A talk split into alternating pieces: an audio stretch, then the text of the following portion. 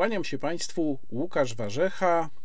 Jak to czasem bywa, przez czas od poprzedniego wideoblogu zebrało się dużo różnych spraw, co spowodowało, że scenariusz dzisiejszego nagrania, dzisiejszego mojego spotkania z Państwem, który tutaj mam, bo jak mówię, zawsze dokładnie się przygotowuję, do tych naszych spotkań znowu jest bardzo długi, więc proszę się przygotować na to, że będą Państwo mieli co oglądać i czego słuchać pewnie przez następne kilkanaście dni. Przypuszczam, że będą to ponad dwie godziny nagrania, ale do tego już Państwa przyzwyczaiłem. E, będę mówił między innymi o zakręceniu rosyjskiego gazu w Polsce. To jest aktualny temat, e, który się pojawił dopiero w ostatnich dniach.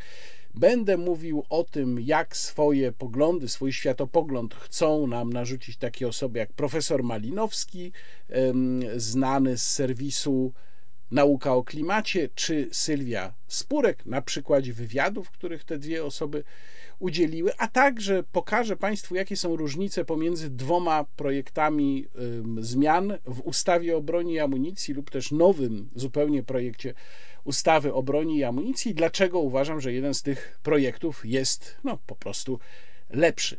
Ale zacząć muszę od dwóch spraw pro domo sua. Mam wrażenie, że duża część z moich widzów, y, subskrybentów, którym bardzo dziękuję i namawiam oczywiście do subskrybowania kanału, bo to pomaga go pozycjonować mm, w YouTube i zresztą liczba wyświetleń też to pokazuje. Mam wrażenie, że y, wspólnie z Państwem tworzymy tutaj pewne środowisko, moi stali widzowie tworzą pewne środowisko i również osoby, które wspierają mój kanał, to tym bardziej, dlatego mają Państwo prawo do pewnych wyjaśnień i pewnych informacji. Pierwsza sprawa, dosyć zabawna, to jest sytuacja związana z uruchomieniem przeze mnie zrzutki na portalu zrzutka.pl.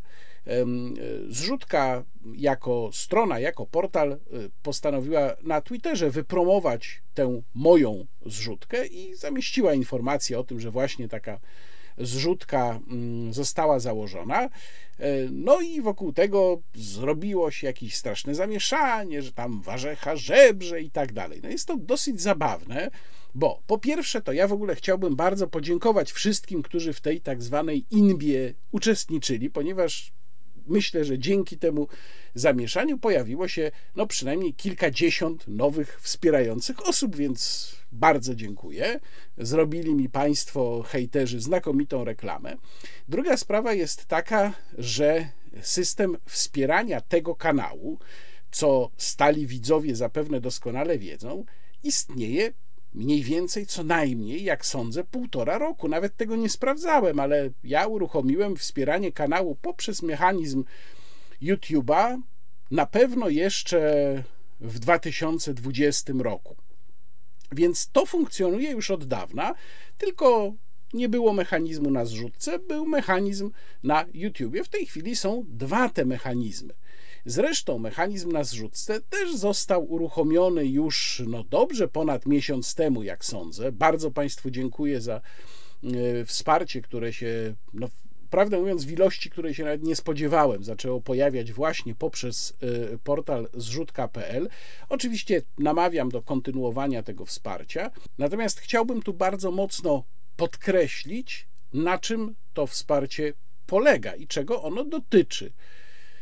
Otóż ja zwracam się do Państwa z propozycją wspierania kanału i jest to swego rodzaju opłata za moją pracę. Mówiłem już wielokrotnie o tym, że przygotowanie jednego mm, półtora godzinnego czy dwugodzinnego filmu to jest wiele, wiele godzin mojej pracy, ale też mówiłem i tak będzie cały czas, że te filmy pozostają dostępne dla wszystkich. Natomiast jeżeli ktoś z Państwa uważa, że moja praca jest wartościowa, lub jeżeli ktoś z Państwa uważa, że konkretny film jest szczególnie wartościowy, to wtedy może właśnie skorzystać z takiej możliwości i kanał wesprzeć. Jest to łatwiejsze od momentu, kiedy uruchomiłem poza mechanizmem YouTube również mechanizm wsparcia na zrzutka.pl, bo tam można, i do tego namawiam oczywiście, wspierać e, cyklicznie, ale też można wesprzeć raz, można wesprzeć co jakiś czas, Więc nie jest to żadne chyba nikt z Państwa nie ma co do tego wątpliwości, wyciąganie pieniędzy na nie wiadomo co i za nie wiadomo co, tylko jest to forma konkretnej opłaty, konkretnego wynagrodzenia za moją konkretną pracę. Tę właśnie pracę, którą Państwu tutaj przedstawiam. I do Państwa należy ocena jakości tej pracy. To tyle, jeżeli chodzi o mechanizm wsparcia. Y, hejterom jeszcze raz dziękuję, a przy okazji gratuluję wielkiego refleksu, bo jak powiedziałem, mechanizm wspierania tego kanału istnieje już co najmniej od półtora roku, więc naprawdę macie Państwo refleks no, wybitny. I to była ta mm, sprawa z tych domowych prodomosua łatwiejsza i przyjemniejsza, teraz sprawa trochę mniej przyjemna. W poprzednim wideoblogu rozpocząłem od przedstawienia pewnego krajobrazu o którym mówiłem, że e, jego istotną częścią w ostatnim czasie jest cenzurowanie pewnych poglądów, głównie tych, które, tak jak kiedyś, tych, które kwestionowały mm, przyjętą linię postępowania, jeśli chodzi o epidemię, to tak teraz tych, które e, dotyczą e, wiadomych wydarzeń. Stosuję to wyrażenie ze względu na pewną ostrożność dotyczącą algorytmów YouTube'a, wiadomych wydarzeń na Ukrainie. Mm, I w tym kontekście mówiłem o takiej miękkiej cenzurze, czyli faktycznie istniejącej cenzurze, przynajmniej w części debaty publicznej, która jednak cenzurą nie jest nazywana. I powiedziałem tutaj o pewnej instytucji, z którą współpracowałem od lat, a która pożegnała się ze mną i z tej współpracy zrezygnowała. E, właśnie mm, ze względu na moje poglądy na kwestie relacji polsko-ukraińskich w czasie trwania tych nieszczęsnych i fatalnych wydarzeń na Ukrainie. I nie chciałem mówić o jaką tutaj chodzi instytucję, bo nie chciałem w żaden sposób tej sytuacji zaogniać. No ale tak się złożyło, że prezes tej instytucji sam się odezwał na zasadzie uderz w stół, a nożyce się odezwą. Tomasz Wrublewski. Tomasz Wrublewski, który na Twitterze napisał tak – po wystąpieniach Łukasza Warzechy o cenzurze w WEI, no, zaznaczam, że żadnych wystąpień na temat cenzury w WEI nie było. E, kilka osób pytało mnie, czy respektujemy wolność słowa. Nasze różnice to nie kwestia swobody wypowiedzi, ale różnicy światopoglądu w kwestii dla nas fundamentalnej, za którą uważamy pomoc Ukrainie. Więcej, no i nie wiem gdzie i co więcej, ponieważ tego więceja nie ma jest po prostu link do strony głównej Warsaw Enterprise Institute. Skoro Tomek e, Wrublewski no jednak już o tej sprawie otwarcie napisał, to ja czuję się w obowiązku, również w obowiązku wobec Państwa, właśnie moich stałych albo okazjonalnych widzów, wyjaśnić y, tę kwestię, czy też powiedzieć, co ja o tej sprawie myślę. Pierwsza kwestia to jest nazwanie przez Tomka Wrublewskiego naszej różnicy różnicą światopoglądu w kwestii fundamentalnej, jaką ma być pomoc Ukrainie. Państwo, którzy znają moje teksty i moje wypowiedzi w wideoblogu, ale nawet te krótkie wypowiedzi na Twitterze, wiedzą doskonale, że ja nigdy i nigdzie nie zakwestionowałem konieczności pomagania Ukrainie, ponieważ również nie zakwestionowałem generalnego spojrzenia na tę sytuację takiego, że Ukraina de facto toczy walkę za nas. No, przynajmniej w tym momencie, w jakiejś mierze. Czyli w pewnym sensie, jak mówiłem już wielokrotnie, jest to jednak nasza wojna, w sensie przenośnym rzecz jasna, bo nie możemy dopuścić do tego, żeby była to nasza wojna mm, w sensie takim gorącym, dosłownym. Nie kwestionowałem również konieczności wpuszczania ukraińskich uchodźców do Polski. To, co kwestionowałem, to poziom naszego zaangażowania, sposób naszego zaangażowania, poziom zaangażowania w pomoc ukraińskim uchodźcom. O tych sprawach mówiłem i te sprawy są przedmiotem sporu. Czyli jeżeli teraz Tomasz Wrublewski stwierdza, że to są takie różnice nie do przejścia, no to logicznie rzecz biorąc, trzeba uznać, że te różnice nie dotyczą przecież sprawy fundamentalnej. To nie jest tak, że Warsaw Enterprise Institute zrezygnowało z jakiejkolwiek współpracy z Łukaszem Warzechą, ponieważ Łukasz Warzecha stwierdził, że powinniśmy się kompletnie odciąć od wydarzeń na Ukrainie i nie powinniśmy wpuszczać uchodźców. Okazuje się, że Warsaw Enterprise Institute nie jest w stanie zaakceptować nawet dyskusji na temat sposobu pomagania Ukrainie, na temat sposobu przyjmowania uchodźców. To okazuje się sprawą fundamentalną. Czyli sprawą fundamentalną, znów logicznie ciągnę ten tok rozumowania, dla kierownictwa WEI jest maksymalne i bezwarunkowe zaangażowanie w obie te kwestie. I każdy, kto chociaż częściowo podważa tę linię, taką jaka ona dzisiaj jest, okazuje się już nie do zaakceptowania. Muszę powiedzieć, że jest to bardzo i smutne, i przykre, ponieważ kiedy ja podejmowałem pod koniec 2017 roku współpracę z Warsaw Enterprise Institute, to sądziłem, że podejmuję współpracę z think tankiem wolnorynkowym i że ten wolnorynkowy think tank przede wszystkim będzie opierał się i e, sprawami fundamentalnymi dla niego będą kwestie wolności, różnie pojmowanej. Wolności osobistej, wolności gospodarczej i że wokół tych spraw będzie się e, koncentrowała dyskusja, a wszystkie inne kwestie będą pochodne. No jeżeli weźmiemy sprawę tego, jak pomagać Ukrainie, co zrobić z uchodźcami, no to tutaj mamy spór, który doskonale mieści się właśnie w tym e, spektrum kwestii, którymi teoretycznie przynajmniej powinien zajmować się Warsaw Enterprise Institute. Miały, mamy tutaj chociażby cały e, kompleks spraw gospodarczych, które się z tym wiążą. No ale jak się okazuje, e, wśród tych absolutnie fundamentalnych kwestii dla Warsaw Enterprise Institute jest również bardzo konkretny sposób pomagania Ukrainie. Ten maksymalistyczny sposób jest uznawany za kwestię tak fundamentalną, że nie jest dopuszczalna dyskusja wokół niego. No, cóż mogę powiedzieć? Mm, prywatna firma, prywatny think tank oczywiście ma pełne prawo kształtować swoją linię, a także grono współpracowników tak jak mu wygodnie. Natomiast państwo mają prawo, i ja też mam prawo, wyciągnąć z tego wnioski własne i być może zmodyfikować swój stosunek do tej czy innej instytucji e, w przyszłości, w szczególności jeżeli deklaruje się ona jako e, dbająca przede wszystkim o kwestie wolności właśnie. Tyle miałem do powiedzenia, więcej do tej sprawy wracał e, nie będę.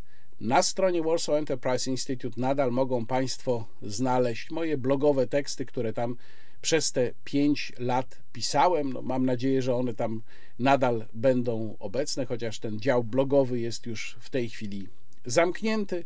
I tak samo zamknięty jest rozdział współpracy z Warsaw Enterprise Institute. Teraz temat aktualny, bieżący, czyli kwestia no można by powiedzieć, rezygnacji z rosyjskiego gazu, ale tak naprawdę przecież nie jest to nasza rezygnacja z rosyjskiego gazu i z tego warto sobie zdawać sprawę to jest zakręcenie nam, Polsce, kurka e, z gazem przez Rosję, dlatego że odmówiliśmy płacenia za ten gaz w rublach. Tutaj warto zaznaczyć, że są państwa i firmy w Europie Zachodniej, które dogadały się z Gazpromem i które gotowe są mm, przystać na te gazpromowe warunki, a więc e, im dopływ gazu odcięty nie będzie. Czyli my w tym momencie jesteśmy w gorszej sytuacji.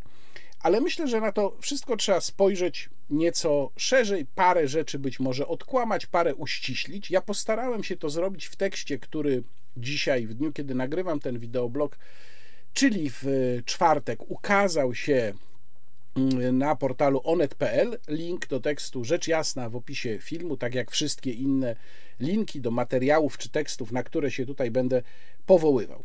I pierwsza sprawa, o której trzeba powiedzieć, kiedy mówimy o dywersyfikacji, a właściwie już nawet nie dywersyfikacji, ale po prostu odejściu od rosyjskich surowców, co podkreślam, jest dobrym kierunkiem, dlatego że Rosja traktowała swoją politykę surowcową zawsze jako jeden ze sposobów prowadzenia polityki, czyli nigdy nie mogliśmy mieć pewności, że w którymś momencie relacja czysto handlowa nie stanie się środkiem do osiągnięcia czysto politycznych, może nawet militarnych celów y, stosowanym przez Rosję. Z tego punktu widzenia Rosja po prostu nie była wiarygodnym partnerem, czy też była coraz mniej wiarygodnym partnerem. Jeżeli chodzi o gaz, to między innymi ze względu na e, gazoport, bardzo dobrą inwestycję, co teraz podkreśla się, niektórzy przynajmniej podkreślają, inwestycje wspólnie zatwierdzoną i zrealizowaną na mocy decyzji podjętej przez PiS, zrealizowaną zarządów PSL i PO, rzadki przykład takiej dobrej współpracy, mm,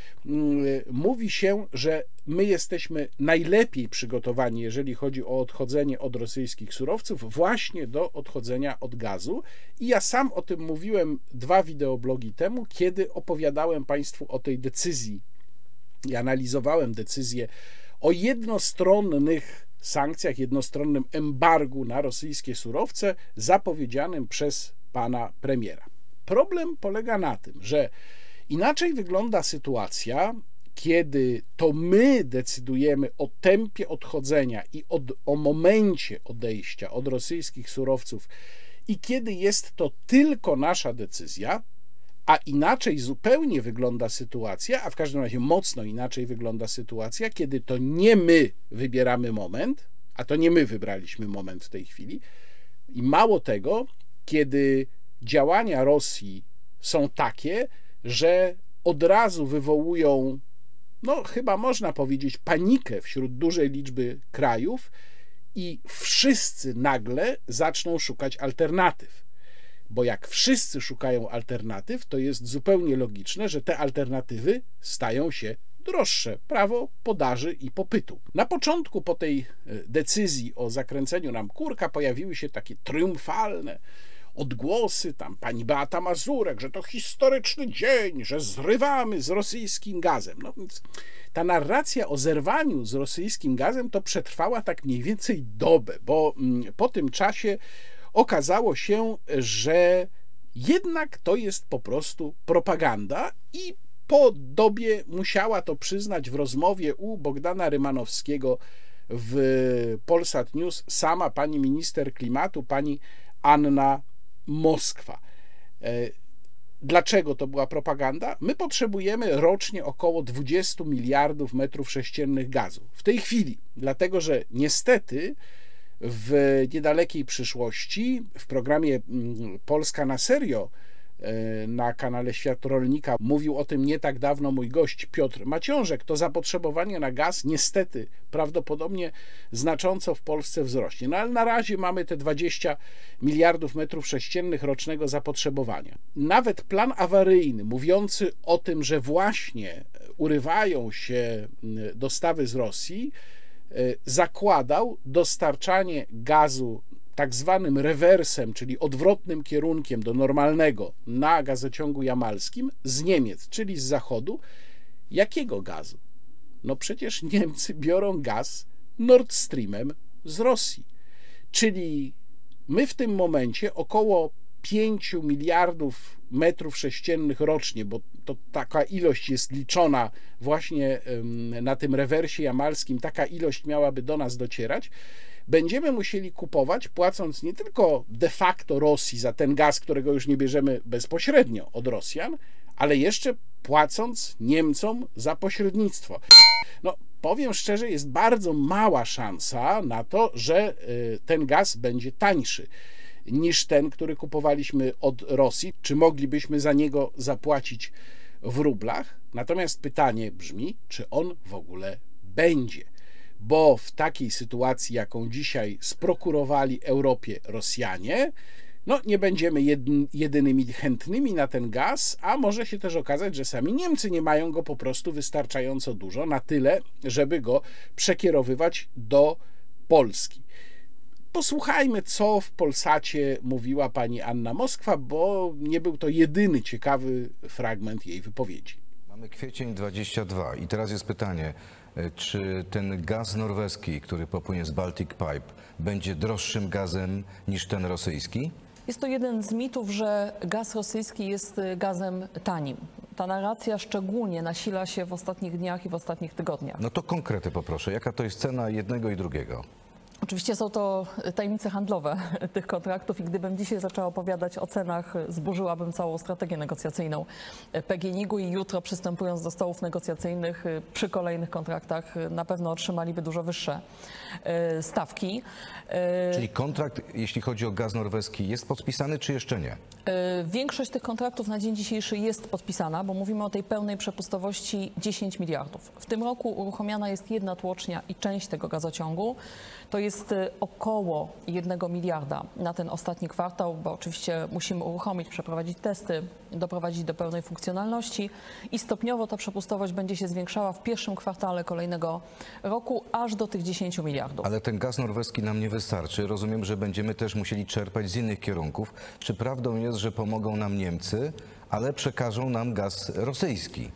Znaczy, na dzisiaj korzystamy z tego połączenia y, z Niemcami nie tylko z gazu rosyjskiego, tylko z tego gazu, który kupujemy na giełdzie przez połączenie y, niemieckie, y, ale też z tego gazu Nord Streamowego, ale też z tego gazu Nord Streamowego, ale też z tego gazu Nord Streamowego, który płynie przez Niemcy. Dodatkowo będziemy też Czyli nie pozbędziemy się do końca tego gazu rosyjskiego? Na dzień dzisiejszy nie. Na dzień dzisiejszy nie. Na dzień dzisiejszy nie.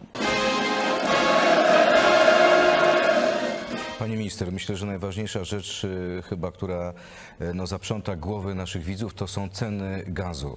Y, czy w związku z tym wszystkim, co się dzieje, tak naprawdę znowu będziemy łapać się za portfel jesienią, że te ceny gazu bardzo wzrosną? Te ceny gazu wzrosły już w ostatnim e, roku. No doświadczamy tego. Doświadczają tego ludzie tego, bardzo mocno. E, tego roku. Tak jak mówiłam, ta wojna putinowska i te spekulacje już się zaczęły. Oczywiście nie jesteśmy w stanie dzisiaj powiedzieć, jaka ta cena będzie. Nie wiemy, ile będzie trwała wojna, jak będzie wyglądała sytuacja również sankcji. Jeżeli będziemy solidarni, wtedy zupełnie inaczej jako państwa europejskie występujemy w tych kontraktach, w tych zakupach solidarnie na rynkach europejskich. Czy możemy mówić o tym, że inne ceny będą dla klientów indywidualnych, inne ceny dla e, firm? Czy jest szansa na to, żeby dostać jakieś wsparcie? Czy to wsparcie, które było, będzie kontynuowane? Na pewno y, będziemy kontynuować taryfy dla tej dużej grupy, która y, została stworzona w styczniu, czyli wspólnoty, spółdzielnie mieszkaniowe, organizacje pożytku publicznego, szkoły, szpitale, wszystkie te podmioty, które prowadzą działalność pożytku publicznego, działalność chronioną i te podstawowe funkcje społeczne. Ta taryfa będzie wydłużona do 2027 roku. No tak, ale są takie sytuacje, kiedy na początku roku y, na przykład jakaś firma na wybrzeżu płaciła 3 tysiące e, za gaz, a przyszła podwyżka płaci 10 tysięcy. Czy mogą być takie aż drastyczne podwyżki za kilka miesięcy? Nie sądzę, żeby to była aż tak radykalna y, sytuacja. Można się obawiać, że, że y, w Europie będziemy mieli mniej gazu, a to oznacza, że jego cena może być ciągle wysoka. Jego cena może być ciągle wysoka. Jego cena może być ciągle wysoka. Jeszcze jedna sprawa. Wiemy, że czterech europejskich nabywców gazu zapłaciło już Rosji za dostawy w rublach. Wiemy też, że kolejne 10 innych europejskich firm e, otworzyło w Gazprom Banku konta, aby spełnić żądania Rosji dotyczące płatności. Jaki sens mają sankcje, skoro są tak jawnie łamane? Na dzień dzisiejszy to, czego brakuje, to takich pełnych sankcji na gaz. To by nam rozwiązało problem z Gazpromem, problem z obchodzeniem sankcji w 100%.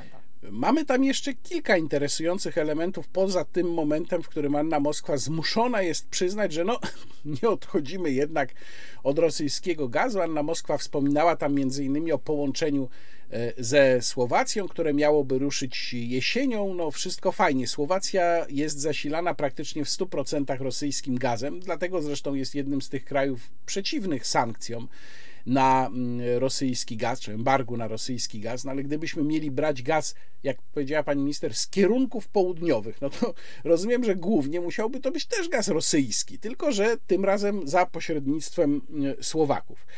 Ale jeszcze dwa ciekawe fragmenty w tej rozmowie. Pierwsza rzecz.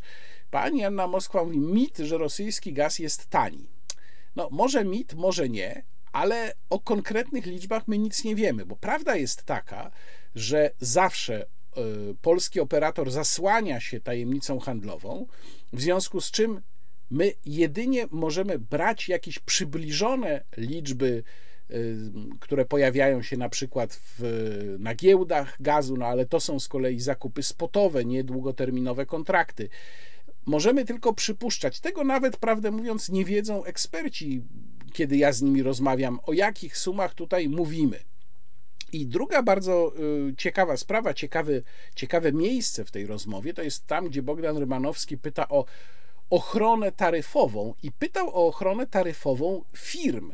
I tu pani Anna Moskwa już nic nie powiedziała, bo przypominam, że ochroną taryfową firmy nie są, przedsiębiorstwa nie są w Polsce objęte. Czyli jeżeli będziemy mieli, co wydaje się nieuchronne, bardzo znaczący wzrost rachunków za gaz, to o ile my, indywidualni klienci, jakoś tam będziemy jeszcze przed tymi wzrostami względnie chronieni, względnie, bo na pewno i tak ceny pójdą w górę, to nie będą przed tymi cenami chronione firmy. A firmy, jak słusznie zauważył też Bogdan Rymanowski, to między innymi są na przykład puławskie azoty, czyli to są nawozy, a nawozy to jest żywność. Przecież cena żywności, tej, którą widzimy w sklepie, zależy od ceny mm, nawozów, a z kolei cena nawozu zależy od ceny gazu. Ale to są na przykład firmy wytwarzające ceramikę łazienkową, to są piekarnie, więc brak ochrony taryfowej dla firm, które i tak już bardzo często są w fatalnej sytuacji, ze względu na wzrost cen gazu, będzie oznaczał prawdopodobnie gigantyczny wzrost inflacji, a także bardzo realne problemy niektórych z tych firm właśnie. No, zresztą przemysł to jest jedna rzecz. Przemysł zużywa najwięcej w Polsce, ponad 50% gazu, który w ogóle jest w użyciu. Gospodarstwa domowe, indywidualni użytkownicy to jest około 20% zaledwie ale przemysł przemysłem. Mamy też takie gałęzie biznesu, gdzie gaz będzie też powodował wzrost cen gazu, będzie powodował poważne problemy. No, weźmy choćby y, przemysł czy usługi turystyczne. Jeżeli mamy hotel, to bardzo często w tym hotelu jest kotłownia gazowa. Jeżeli mamy pensjonat, to samo. Kuchnia w hotelu, w pensjonacie, gaz. A więc spodziewajmy się, że tutaj będziemy mieć też potężne uderzenie cenowe, właśnie ze względu na brak ochrony taryfowej dla użytkowników biznesowych, użytkowników gazu, będziemy mieli też potężne uderzenie cenowe i to się na przykład odbije na cenach e, wakacji, wyjazdów wakacyjnych. No, coraz mniej po prostu będzie nas stać. Oczywiście no, mamy generalnie problem z inflacją, mamy generalnie problem ze stanem finansów publicznych. Tu przypomnę, bo o tym po prostu trzeba mówić, że rząd wypchnął już 260 miliardów naszego zadłużenia poza budżet do różnych funduszy celowych, czyli tak naprawdę dług publiczny jest o te 260 miliardów wyższy niż to, co oficjalnie jest podawane według tej krajowej metodologii. E, no ale do tego wszystkiego dołoży się jeszcze właśnie kwestia cen gazu. No to teraz pomówmy o tym, jak rzeczywiście wyglądają alternatywy. Pierwsza sprawa to magazyny. O magazynach tutaj wspominał Bogdan Rymanowski w tej rozmowie, mówiąc o tym, że są w 76% zapełnione, czy też jak to się mówi w takim, w takim slangu gazowniczym, energetycznym zatłoczone i to rzeczywiście tak jest. My mamy, jeżeli dobrze pamiętam, trzy takie duże zespoły y, magazynów gazu w Polsce, y, z czego magazyny Sanok i Wierzchowice pracują tylko jednokierunkowo, czyli one mogą być albo zatłaczane, albo gaz może być z nich pobierany. Nie jest możliwe jednoczesne dostarczanie do nich gazu i pobieranie na przykład mniejszej ilości niż to, co jest mm, dostarczane. W Unii Europejskiej jesteśmy na dobrym drugim miejscu, jeżeli chodzi o poziom zatłoczenia magazynów. Mamy te 76%, więcej od nas ma tylko Portugalia, to jest 88% zapełnienia magazynów i trochę mniej ma Szwecja 66%, czyli 10% mm, mniej od nas. I magazyny, zwłaszcza jesienią, mogą być dla nas kluczowe, bo Baltic Pipe o którym się mówi dużo i który jest reklamowany jako świetny projekt. Rzeczywiście bardzo dobrze, że go mamy, bo bez Baltic Pipe no to byśmy byli kompletnie już w D. To jest zupełnie jasne. Natomiast to, co mówi e, nie tylko pani minister Moskwa w tej rozmowie, ale też co mówią sprzyjający rządowi eksperci, których nazwiska tutaj litościwie pominę, mm, epatując nas przepustowością roczną Baltic Pipe w wysokości 10 miliardów metrów sześciennych, no to brzmi bardzo fajnie. Mm, I te 10 miliardów metrów sześciennych to jest mniej więcej tyle, ile myśmy kupowali od Gazpromu, czyli teoretycznie Baltic Pipe mógłby nam zastąpić Gazprom. Problem polega na tym, że po pierwsze, kiedy Baltic Pipe ma ruszyć jesienią, mówi się o listopadzie, oby się rzeczywiście tak stało, to on na początku będzie miał niską przepustowość. Tu zresztą nawet pani minister Moskwa w rozmowie, której fragment Państwu pokazałem, wspomina o tym, że początkowo to będzie zaledwie miliard metrów sześciennych przepustowości. No i druga sprawa jest taka, że znów szczegółów kontraktów my nie znamy, natomiast wiemy, że nie mamy zakontraktowanej pełnej pojemności, przepustowości Baltic Pipe. Muszą być jeszcze zawarte kolejne kontrakty. No i teraz w sytuacji, tak jak powiedziałem na początku tej części wideoblogu, w sytuacji, kiedy mm, Rosjanie zaczynają naciskać i powodują, że dramatycznie wzrasta popyt na alternatywy dla rosyjskiego gazu, no to oczywiście wszystko to się robi droższe. Te kontrakty, które my jeszcze musimy dograć z Norwegią, będą prawdopodobnie za dużo wyższe pieniądze niż byłyby jeszcze powiedzmy 2-3 miesiące temu, gdyby wtedy były dogrywane. Bo jaki gaz popłynie Baltic Pipe? Popłynie prawdopodobnie wymieszany gaz. Część to będzie nasze wydobycie. Na szczęście ono będzie relatywnie tanie. Wydobycie z, e, ze złóż na szelfie norweskim, które my dzierżawimy, czyli PGNiG je e, dzierżawi, e, ale to będzie wymieszane z gazem norweskim, nieuchronnie. No i właśnie ten gaz norweski najprawdopodobniej będzie niestety dosyć drogi. Pytanie brzmi, co do czasu, kiedy Baltic Pipe osiągnie pełną wydajność. E, może się wydawać, że to w perspektywie takiej strategicznej lat, no to tam nie jest wielki problem, ale jednak jest, bo my mamy przed sobą kolejny sezon zimowy, e, czyli przełom lat 2022-2023. No i to będzie realny problem. Dopóki się nie uruchomi pełnej przepustowości Baltic Pipe, no to tutaj będziemy mieli ograniczenie. O interkonektorze ze Słowacji, imporcie rosyjskiego de facto gazu stamtąd już mówiłem. Będziemy też mieli od y, maja połączenie z Litwą, połączenie z Kłajpedą. Tam w Kłajpedzie jest taki pływający terminal pozwalający na odbieranie gazu skroplonego, czyli tak zwany terminal FSRU. Mm, no i o takim terminalu FSRU mówi się również w kontekście Polski. To znaczy właściwie nie tyle się mówi, to jest inwestycja, co do której decyzja już zapadła. Ma powstać taki terminal w Gdańsku i on ma uzupełniać nasz gazoport. Problem polega na tym, że znów powtarzam, niektórzy sprzyjający rządowi eksperci mówią o tym terminalu FSRU, jakby on w zasadzie już tam był. A tymczasem jego nie tylko nie ma, ale jego trzeba w ogóle zrealizować. I ten plan na razie, powiedzmy sobie szczerze, jest w proszku. E, ten terminal może powstać, no przynajmniej takie są oficjalne deklaracje PGNiG w tej chwili, do 2027 roku. Ale nie jest wcale pewne, czy on powstanie w takim terminie. Dlaczego? Właśnie dlatego, że sytuacja się zmieniła. I o ile kiedyś e, ten terminal, tego typu terminal był uważany za pewnego rodzaju ekstrawagancję, gaz skroplony, po co to, nie było to rozwiązanie specjalnie popularne w Europie. O tyle teraz nagle jest ogromne zainteresowanie właśnie odbieraniem gazu skroplonego, a więc takimi terminalami. I tego typu terminale no, jest ograniczona ich liczba. Można je dzierżawić, na przykład mm, zamierza taki terminal dzierżawić Finlandia wspólnie z Estonią, a w każdym razie rozważają te dwa kraje taką możliwość. No i można go oczywiście wybudować. My jesteśmy zainteresowani takim terminalem na własność, tak jak ten litewski terminal FSR-u w Kłajpedzie. E, no tylko, że ktoś musi nam go zbudować.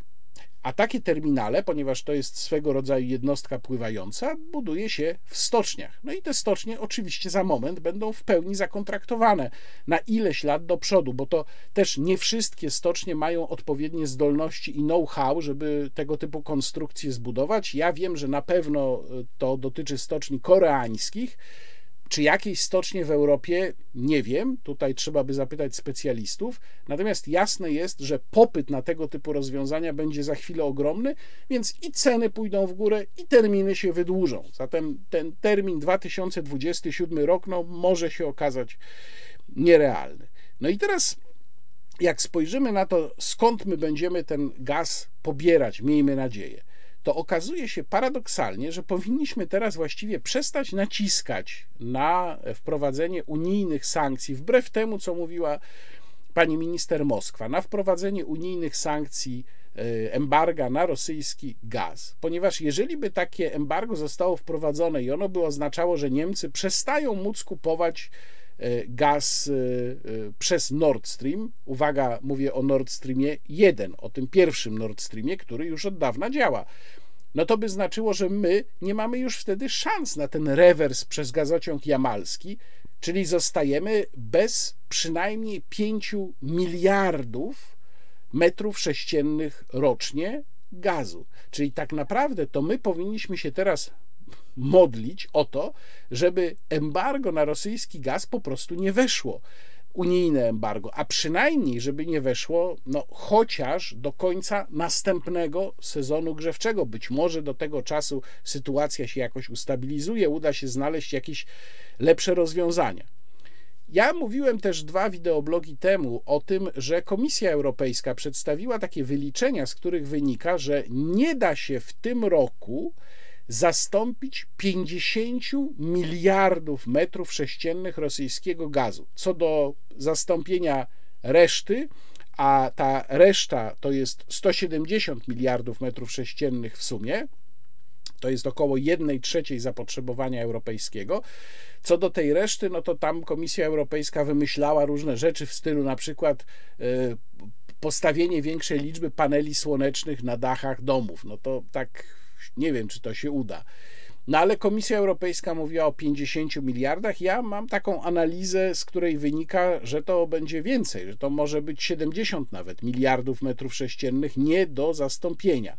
Mm, I ta sama analiza y, też inaczej trochę liczy kwestie naszego zapotrzebowania, czyli zwraca uwagę na to, że ważniejsze od zapotrzebowania rocznego, którym się bardzo łatwo żongluje tam tymi liczbami, właśnie mówiąc chociażby o tym, że Baltic Pipe 10 metr, miliardów metrów sześciennych rocznie, ta analiza operuje liczbami dotyczącymi dobowego zużycia. I tutaj wnioski są takie, że Szczytowe nasze zużycie to jest około 90 milionów metrów sześciennych, średnie 50-60 milionów metrów sześciennych dobowe i bez tego rewersu na Jamale, czyli gdyby został nam odcięty rosyjski de facto gaz z Niemiec, jesteśmy w stanie wyciągnąć około 50 milionów metrów sześciennych dobowo przez około 60 dni. Czyli jesteśmy zabezpieczeni na jakieś powiedzmy dwa miesiące. Więc podsumowując, no, sytuacja nie jest zła, jest powiedziałbym średnia, ale może się mocno pogorszyć. Natomiast jedna rzecz jest tu zupełnie pewna: będzie nieprawdopodobnie drogo, i o ile my jeszcze w sensie indywidualni konsumenci jakoś tam będziemy chronieni, to nie będą już chronione firmy, nie będą chronione biznesy. No i to jest zła wiadomość, bo to oczywiście będzie oznaczało bardzo poważne problemy gospodarcze, będzie to oznaczało bardzo poważne problemy, y, jeżeli chodzi o stan finansów publicznych, stan polskiej gospodarki. Następny temat to ustawa sankcyjna. O tej ustawie sankcyjnej obszernie Państwu ostatnio opowiadałem, przytaczając analizę doktora Aleksandra Jakubowskiego. Tu od razu mogę zapowiedzieć, że w maju doktor Aleksander Jakubowski będzie moim gościem e, w programie Polska na serio. Doktor Aleksander Jakubowski, który często opiniuje projekty ustaw w imieniu Krajowej Izby Radców Prawnych. No i ja pokazywałem tę opinię doktora Jakubowskiego. Ona była no, mocno krytyczna wobec takich zapisów ustawy, jakie się ostatecznie w niej znalazły, mimo że udało się tam teoretycznie uniknąć najbardziej, wydawałoby się, niebezpiecznego mm, rozwiązania, które pozwalałoby zamrażać majątek obywateli ze względu na jakieś nieokreślone zagrożenie dla bezpieczeństwa państwa. No ale niestety zapisy ustawowe są też tak nieprecyzyjne, a przypomnę, że mówimy tutaj o decyzji administracyjnej, czyli wykonalnej natychmiast i niepodlegającej bieżącej kontroli sądowej, tylko kontroli następczej przez sąd administracyjny. I to też jest bardzo niebezpieczny instrument. No i mamy już pierwszą listę, czy pierwszą porcję osób i podmiotów, które zostały poddane takim sankcjom na mocy decyzji ministra spraw wewnętrznych. No i już pojawiają się tutaj różne kwiatki. Ja y, na Twitterze napisałem, że to jest trochę jak małpa z brzytwą, że tak się zachowuje polskie Ministerstwo Spraw Wewnętrznych i niestety muszę tutaj podtrzymać tę bardzo krytyczną opinię. Tak, to jest małpa z brzytwą, faktycznie.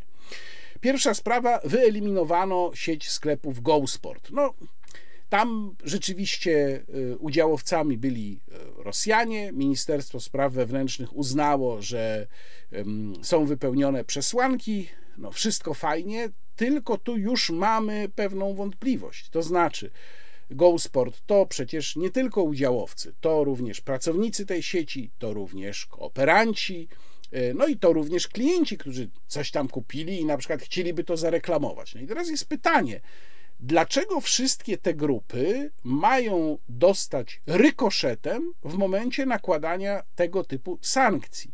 No mam wrażenie, że nasza władza nie przemyślała dobrze tego mechanizmu, a może nawet po prostu uznała, że nie ma tu nad czym myśleć.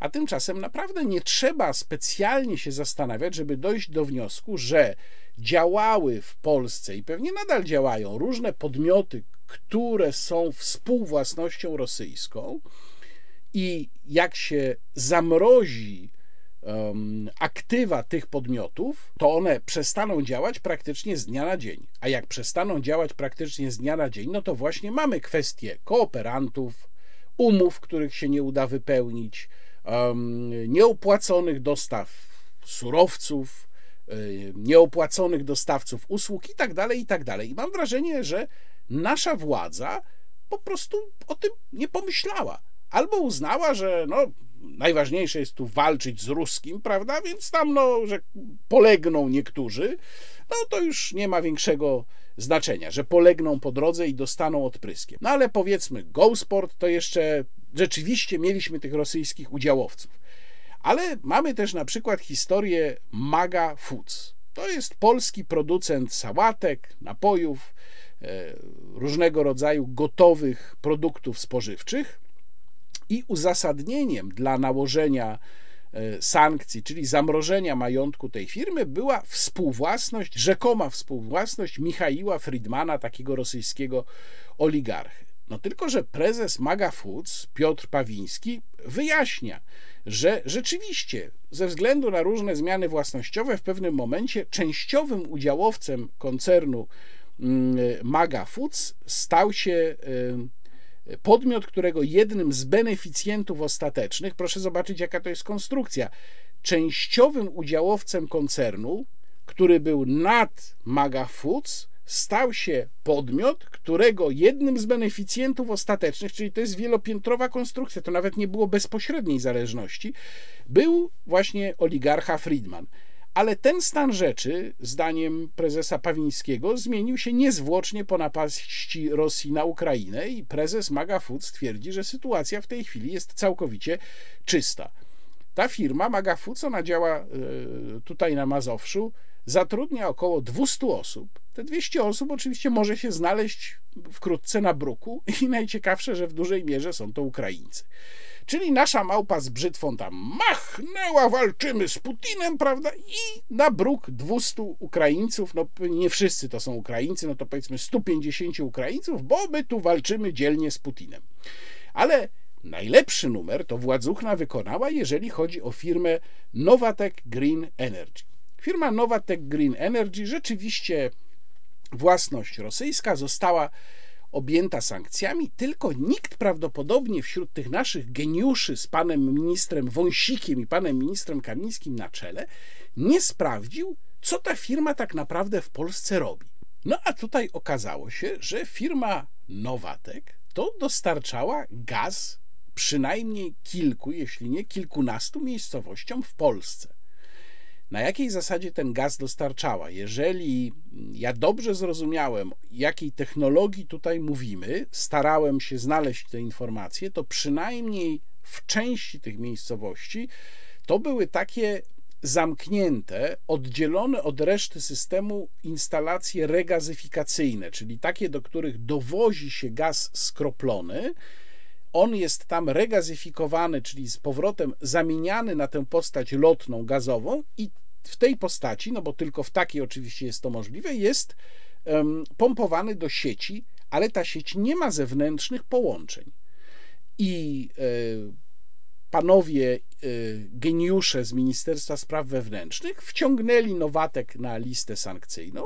Nowatek zakończył operację w tych polskich miejscowościach. No i w związku z tym praktycznie z dnia na dzień bez gazu zostały Łeba, Mieścisko, Mrozy, Zagórów, Cegłów. To przynajmniej są te miejscowości, co do których mam pewność, a pewnie tam jeszcze jest ich więcej, czyli to jest no tak jak liczyłem, e, około może 20 tysięcy osób może być bez gazu, przy czym jeżeli mówimy o Łebie na przykład, to jest to miejscowość, no przecież Państwo wiedzą, nad morzem, wypoczynkowa. Za chwilę mamy majówkę i w tym momencie ludzie w Łebie, gdzie zdaje się cała ta infrastruktura gazowa mm, zależała od Nowateku, ludzie w Łebie, restauratorzy, właściciele pensjonatów, hotelików, zostali nagle postawieni w sytuacji takiej, że za chwilę przyjeżdżają im um, ludzie na wypoczynek, a oni nie mają gazu, czyli nie mają ogrzewania, um, nie da się niczego ugotować i tak dalej, bo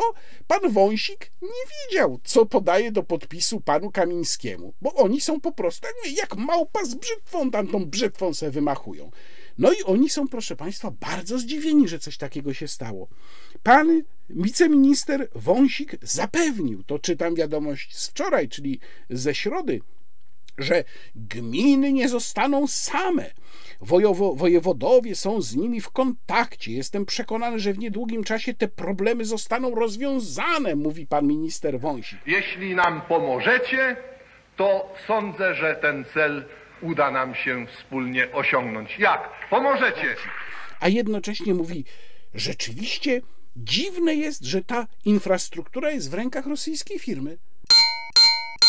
Zdziwił się pan minister Wąsik, czyli oni nawet nie wiedzieli, że Nowatek jest właścicielem infrastruktury w tych gminach. Oni nie mieli pojęcia o sytuacji. I teraz, żeby było jasne, ja nie mówię o tym, żeby kompletnie zrezygnować z tego typu sankcji, bo one pewnie w przypadku tego Nowateku były uzasadnione. Ale poważne państwo, zanim taką firmę wpisze na listę sankcyjną, taką czy na przykład to Maga Foods, to robi rozeznanie. Sprawdza, czym ta firma się zajmuje. Jeżeli to jest taka firma jak Nowatek, to kto od niej zależy, ile to jest gmin, czy te gminy mają dojście do alternatywnego dostawcy? Jak szybko mogą z tym alternatywnym dostawcą podpisać umowy? Następnie kontaktujemy się z tymi gminami, zapewniamy obywatelom, żeby wszystko tam działało, żeby nie było takiej sytuacji, jak na przykład w mieściskach, gdzie wójt poinformował w komunikacie, że bez gazu są, czyli bez ogrzewania są szkoła, przedszkole, zakład opieki zdrowotnej, ośrodek pomocy społecznej. Otóż załatwiamy to wszystko najpierw i dopiero później wpisujemy firmę Novatek Green Energy na listę sankcyjną. Ale to nie w Polsce bo w Polsce panowie Kamiński i Wąsik z tymi brzytwami, jak te małpy tam. I nieważne, że ludzie są bez ogrzewania, bez ciepłej wody, nie, bo my walczymy z Putinem. No i właśnie, tylko pytanie, bardziej z Putinem czy z własnymi obywatelami? Teraz kilka słów e, trzeba powiedzieć na temat obecności uchodźców w Polsce. Ja podawałem Państwu jako sumę najwiarygodniejszą, sumę mówię teraz o kosztach uchodźców, pobytu uchodźców w Polsce do końca tego roku, e, kwotę 24 miliardów złotych, ponieważ ona pojawiła się w tym słynnym, znikającym twicie Ministerstwa Funduszy i Rozwoju Regionalnego, gdzie podano, że tyle właśnie sygnalizował Nikolasowi Schmidtowi, komisarzowi e, Unii Europejskiej, pan minister Grzegorz Puda. O takiej sumie mówił. No ale wydaje się, że to jest suma chyba już nieaktualna, ponieważ w liście do pani e, Ursuli von der Leyen, przewodniczącej Komisji Europejskiej, pan premier pisał o 11 miliardach, ale euro, czyli to by było tam około 50 już miliardów e, złotych. Była też mowa, to z kolei szacunki Rzeczpospolitej, o 13 miliardach euro, jakąś tam ogromną sumę 21 chyba miliardów euro wymieniał w swoim twicie europoseł Jacek Sariusz-Wolski. No krótko mówiąc, wygląda to tak, jakby władza sama nie wiedziała tak naprawdę, ile potrzeba na tych uchodźców, których, przypomnę, już 3 miliony wjechało do Polski. To oczywiście nie znaczy, że netto tyle pozostało, bo część wraca, część jedzie dalej na zachód. No ale możemy chyba założyć. Do tej pory te szacunki mówiły o 1,3 miliona tych, którzy pozostali w Polsce. Myślę, że teraz to już jest więcej. Nie widziałem ostatnio jakichś nowych liczb, ale pewnie półtora miliona netto, no to jest minimum. No i z tego półtora miliona netto prawdopodobnie proporcja cały czas jest podobna, czyli to jest pół na pół mniej więcej kobiety i dzieci, plus jakaś tam niewielka, niewielki odsetek osób y, starszych. Z tego to znów są najnowsze dane, podjęło pracę około 100 tysięcy. No znów jest pytanie dużo, mało. Bartosz Marczuk napisał na Twitterze, że to jest 22% uchodźców. No Bartosz Marczuk oczywiście manipuluje, bo to nie 22% uchodźców, tylko 22% spośród tych, którzy dostali PESEL. A to jest dużo mniejsza liczba, to jest około miliona. E, tych, którzy dostali PESEL. Czyli tak naprawdę no to nie jest 22% e, z uchodźców. Zresztą gdyby liczyć wszystkich, nie tylko tych, którzy są w wieku produkcyjnym i mogą pracować, ale wziąć pod uwagę również dzieci, no to w ogóle byłoby dużo, dużo mniej te 100 tysięcy podejmujących pracę. Nadal nie mamy rzecz jasna żadnych wyliczeń pokazujących, jakie konkretnie korzyści z obecności uchodźców tutaj mamy. Ja nie mówię, że ich nie ma, tylko mówię, że nie ma wyliczeń. Mm, no ja bym chciał się dowiedzieć w końcu, ile podatków zaczęli uchodźcy odprowadzać, jaki popyt wewnętrzny wygenerowali. Myślę, że już wystarczająco dużo czasu minęło, żeby jakieś pierwsze oszacowania tych wartości mogły się pojawiać. No ale tego też na razie nie mamy. Natomiast nie mamy też pomocy. Rzecz jasna, tu się nic nie zmieniło. Przypomnę, że przecież Jarosław Kaczyński mówił, że my o żadną pomoc pro, po prośbie chodzić nie będziemy. Mm, no i w ramach tego niechodzenia po prośbie już mieliśmy wypowiedzi Krzysztofa Szczerskiego w e, Organizacji Narodów Zjednoczonych, e, pana premiera list do Ursuli von der Leyen, mm, e, wypowiedź podczas jednej z wizyt zagranicznych pana ministra Rała. Ostatnio mieliśmy podczas wizyty w Czechach wypowiedź pana prezydenta Andrzeja Dudy, no czyli jak widać, mm, to niechodzenie po prośbie bardzo dobrze nam idzie e, i efekt też jest bardzo dobry, czyli cały czas jest zerowy. Prawda? Nie chodzimy po prośbie, no więc też nic nie dostajemy. To, co dostaliśmy, bo też się takie pojawiają mm, liczby, że tam, no przecież Unia Europejska nam dała. No nie, proszę Państwa. To 500, około 500 milionów euro, trochę ponad 2 miliardy złotych które dostaliśmy na teraz, to są przeksięgowane pieniądze z funduszu React EU. To taki błyskawiczny fundusz, który miał zaspokajać potrzeby związane z epidemią. Czyli to są pieniądze przeksięgowane, które my możemy wykorzystać, ale 2 miliardy złotych to jest nic w stosunku do naszych potrzeb. Przecież to nawet nie jest jedna dziesiąta tego, co my będziemy potrzebować do końca mm, roku. No i tutaj się pojawia bardzo ciekawe pytanie, które wcale nie jest czysto teoretyczne albo czysto prawne. I żeby to pytanie zadać, to najpierw chciałem Państwu pokazać taki tweet Agaty Stremeckiej, którą zresztą pozdrawiam serdecznie, która może nie będzie zadowolona, że ten tweet pokazuje, bo go skasowała No ale wokół tego tweeta była bardzo duża awantura, kiedy to Agata, e, no już ponad tydzień temu, napisała coś takiego na Twitterze. Przepraszam, ale nie rozumiem niektórych uchodźców wyjazdów na święta na Ukrainę. Ludzie się dwoją i troją, by pomóc w ucieczce przed wojną i rosyjskimi atakami. Wybaczcie, ale uważam, że nie powinni być wpuszczani z powrotem, skoro uznali, że jest tam dość bezpiecznie, napisała Agata Stremecka, szefowa Forum Obywatelskiego Rozwoju Leszka Balcerowicza. Co ten tweet pokazuje? No, ja tutaj zresztą mógłbym nawet z Agatą polemizować, bo myślę, że sprawa nie jest taka zero-jedynkowa. W niektórych sytuacjach rzeczywiście ten powrót może się wydawać dziwny, być może w innych jest uzasadniony. Natomiast to pokazuje, że jednak pewna emocja zniecierpliwienia pojawia się nawet w takich kręgach jak Forum Obywatelskiego Rozwoju.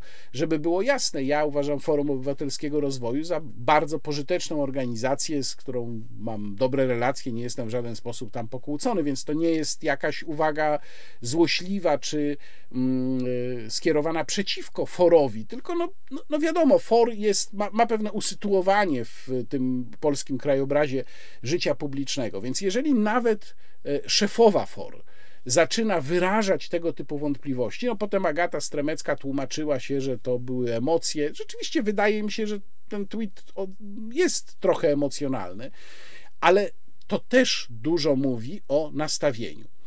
I tutaj pojawił się problem, jak to właściwie jest z takim wyjazdem z Polski i później powrotem. Czy uchodźca może sobie tak wyjechać i później wrócić?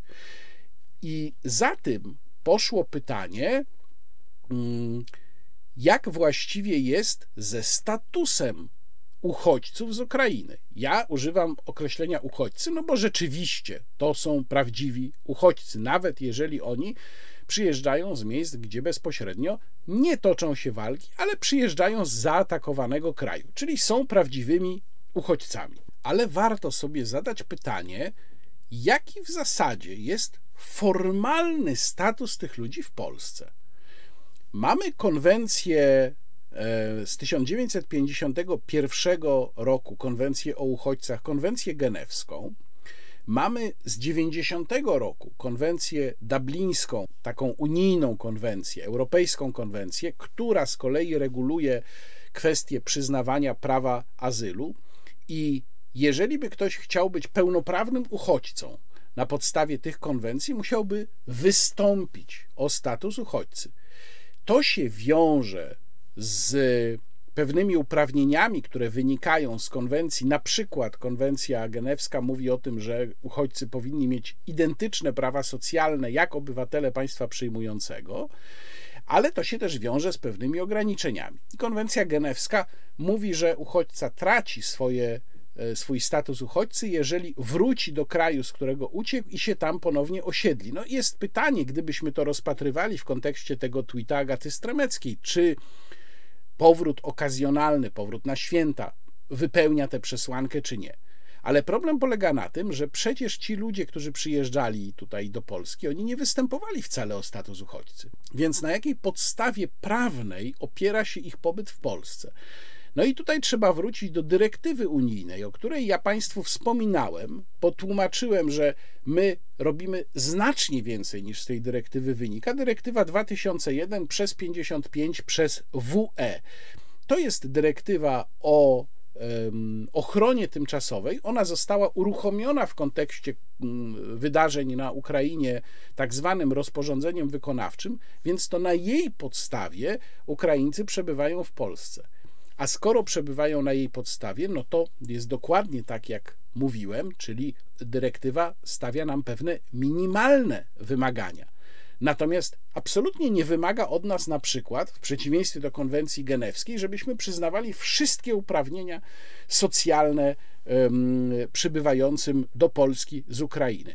Ja zresztą bardzo jestem ciekaw, jak duża jest grupa Ukraińców, którzy zawnioskowali o przyznanie im formalnego statusu uchodźcy i zadałem takie pytania Ministerstwu Spraw Wewnętrznych. No, wiem, że one dotarły, bo dostałem potwierdzenie otrzymania maila, natomiast czekam teraz na odpowiedź. Bardzo jestem ciekaw, jaka grupa rzeczywiście jest uznawana za uchodźców, a jaka ma ten status osób z ochroną tymczasową wynikający z dyrektywy unijnej, no bo z tego też wynikają odpowiednie uprawnienia. Na marginesie trochę tego tematu chciałbym Państwu jeszcze polecić mój tekst z Salonu 24. Tekst, e, w którym zajmowałem się takim komunikatem Rządowego Centrum Bezpieczeństwa. Mm, Rządowe Centrum Bezpieczeństwa wysłało komunikat, w którym napisało, że są pewne linie rosyjskiej narracji, które y, są szczególnie aktywnie dzisiaj wykorzystywane. No tylko, że jak się te linie rzekome rosyjskiej narracji rozbierze na czynniki pierwsze, to się okazuje, że tam niewiele zostaje i tak naprawdę Rządowe Centrum Bezpieczeństwa po prostu manipuluje. Zresztą zamiast wysyłać ostrzeżenia o tym, co jest naprawdę groźne, staje się kanałem rozsyłania de facto rządowej propagandy. To nie jest to, do czego Rządowe Centrum Bezpieczeństwa powinno być mm, wykorzystywane. No w szczególności tam zabawny jest taki punkt, w którym e, RCB stwierdza, że e, nieprawdziwe, no bo, bo tak wynika z tego komunikatu RCB, że nieprawdziwe jest stwierdzenie, jakoby polskie państwo wydawało z budżetu pieniądze na ukraińskich uchodźców, co jest po prostu absurdem. No, skąd te pieniądze w takim razie są? No chyba, że od krasnoludków w czerwonych, szpiczastych czapeczkach. Mm, nie będę tutaj już przedstawiał szczegółowo omówienia tych punktów, które tam RCB w swoim komunikacie zawarło. Odsyłam Państwa do tekstu y, na salonie 24, link w opisie filmu. A teraz coś z zupełnie innej beczki, mianowicie chciałbym Państwu opowiedzieć o dwóch wywiadach, które się ukazały drukiem, więc nie będę pokazywał fragmentów, tylko będę trochę czytał. Pierwszy wywiad, pierwszy wywiad to wywiad z profesorem Szymonem Malinowskim, fizykiem atmosfery i prowadzącym taki portal Nauka o klimacie. Zawsze jak klimatyści chcą pokazać, że oni znają naukę, naukę, w cudzysłowie oczywiście, bo wiemy, że nie ma jednej nauki, i e, co nauka mówi o kwestiach klimatycznych, to odsyłają do tego jednego portalu i zawsze dodają na przykład na portalu Nauka o klimacie, czyli ten przykład to jest tak naprawdę jedyny przykład takiego miejsca, gdzie te w gruncie rzeczy propagandowe tezy są umieszczane, oni zawsze piszą na przykład. E, no nie na przykład, bo to jest jedno takie miejsce w Polsce. Zresztą to jest kopia amerykańskiego Skeptical Science. E, więc pierwszy wywiad to profesor Szymon Malinowski, drugi wywiad, który się bardzo mocno wiąże z tym pierwszym wywiadem, to wywiad z Sylwią Spurek w gazecie wyborczej Grzegorza Wysockiego.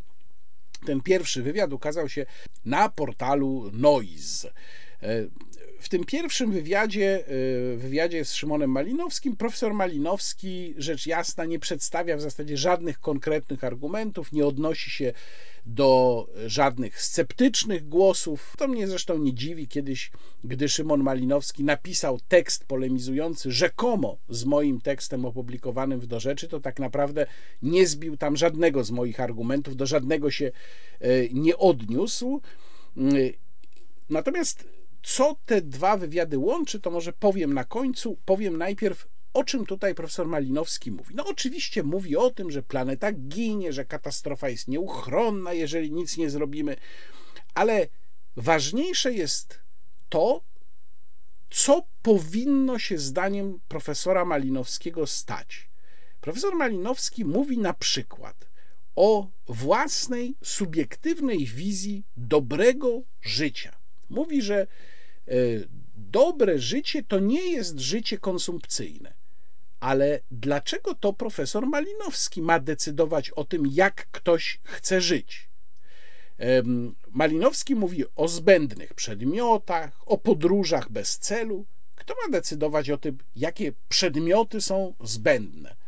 Kto ma decydować o tym, jakie podróże są bez celu. Profesor Malinowski, może Greta Thunberg, może Sylwia Spurek będzie o tym decydować, a może taki wspólny komitet powstania, może raczej powinienem powiedzieć komitet, z właśnie profesorem Malinowskim, Sylwią Spurek, Gretą Thunberg i oni jak zasiądą, będą ile podróży obywatel, obatel, ile podróży obatel może odbyć w ciągu roku, żeby planecie nie zaszkodzić. No, damy tam towarzysze i towarzyszki mm, jedną podróż lotniczą e, międzykontynentalną, prawda?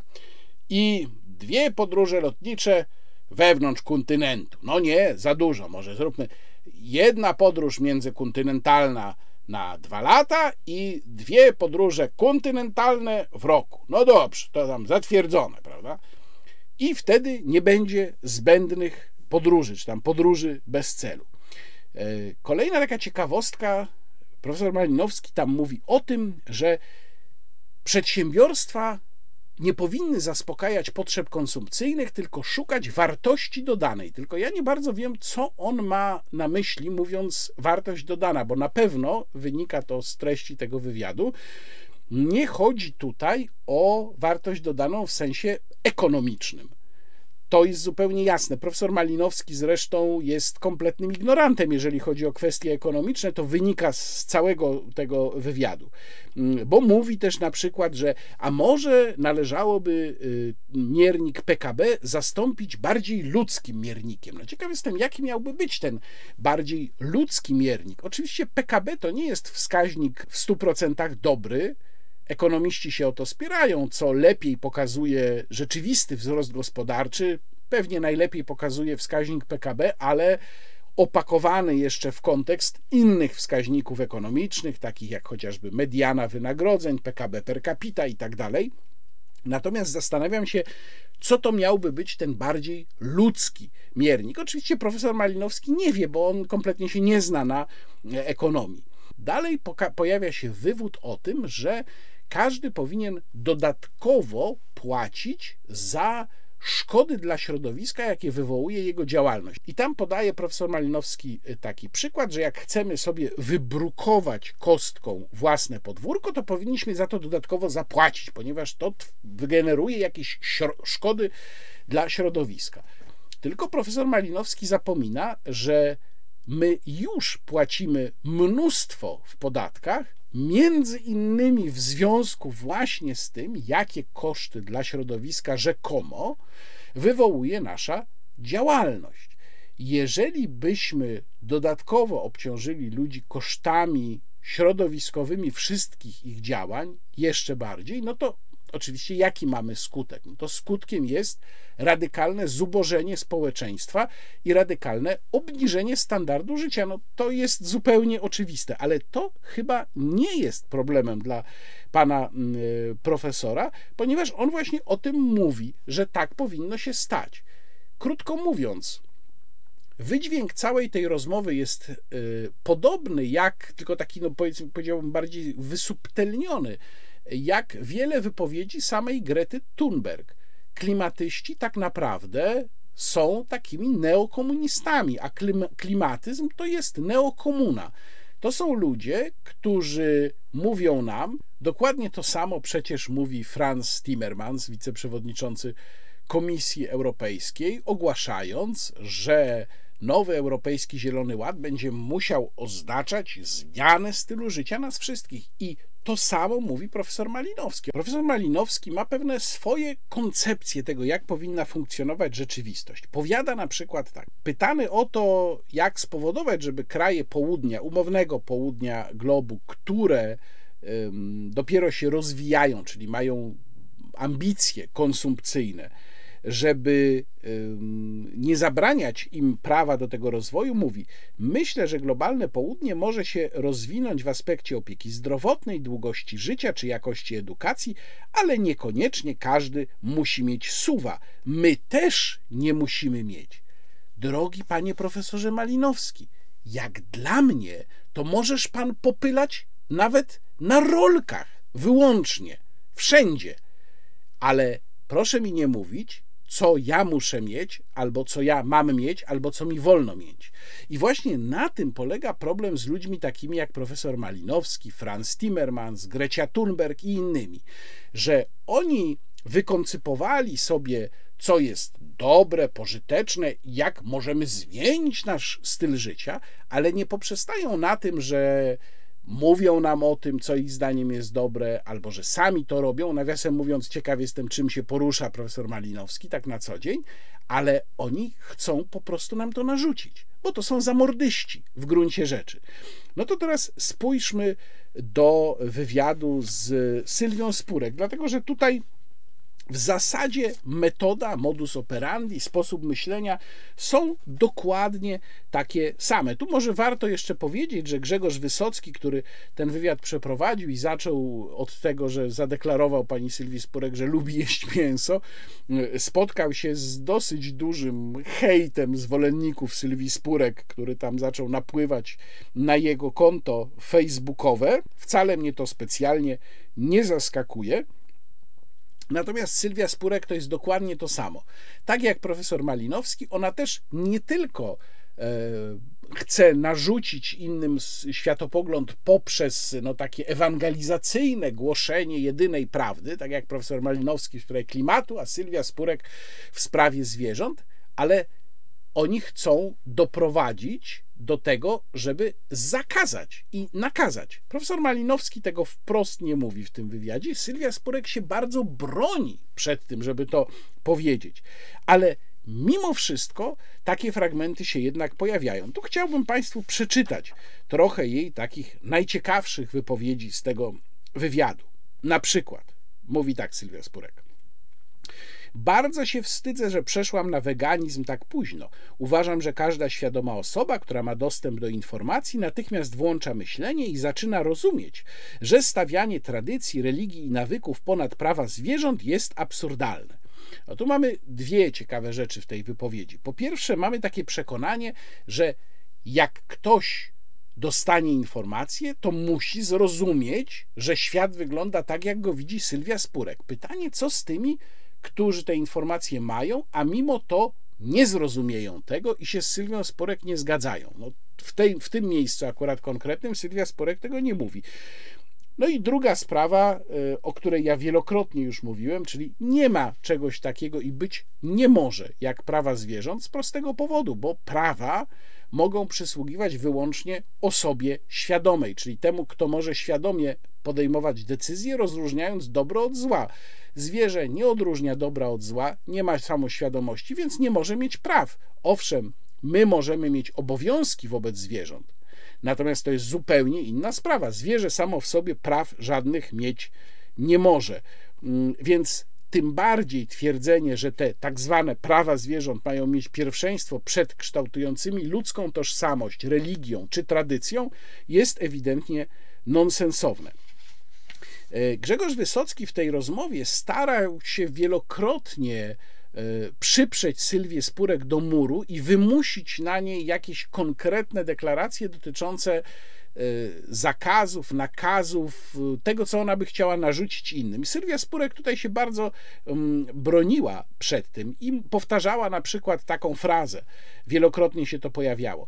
I dlatego mówię o systemie, a nie o zakazach, bo musimy ludziom bez względu na zawartość ich portfela, wykształcenie i miejsce zamieszkania, zapewnić odpowiednią wiedzę oraz znów pojawia się ta wiedza, która ma rzekomo dokonać takiego masowego oświecenia i pomóc ludziom zrozumieć o co chodzi, oraz dostęp do zdrowej i etycznej żywności. Etyczna jest tylko ta żywność, którą akceptuje Sylwia Spurek. Musi być ona w każdym sklepie i musi być tania. To jest takie typowe dla lewactwa. Musi być, ale jak to zrobić, to już nie tłumaczą. Ekonomicznie oczywiście jest to nie do zrobienia.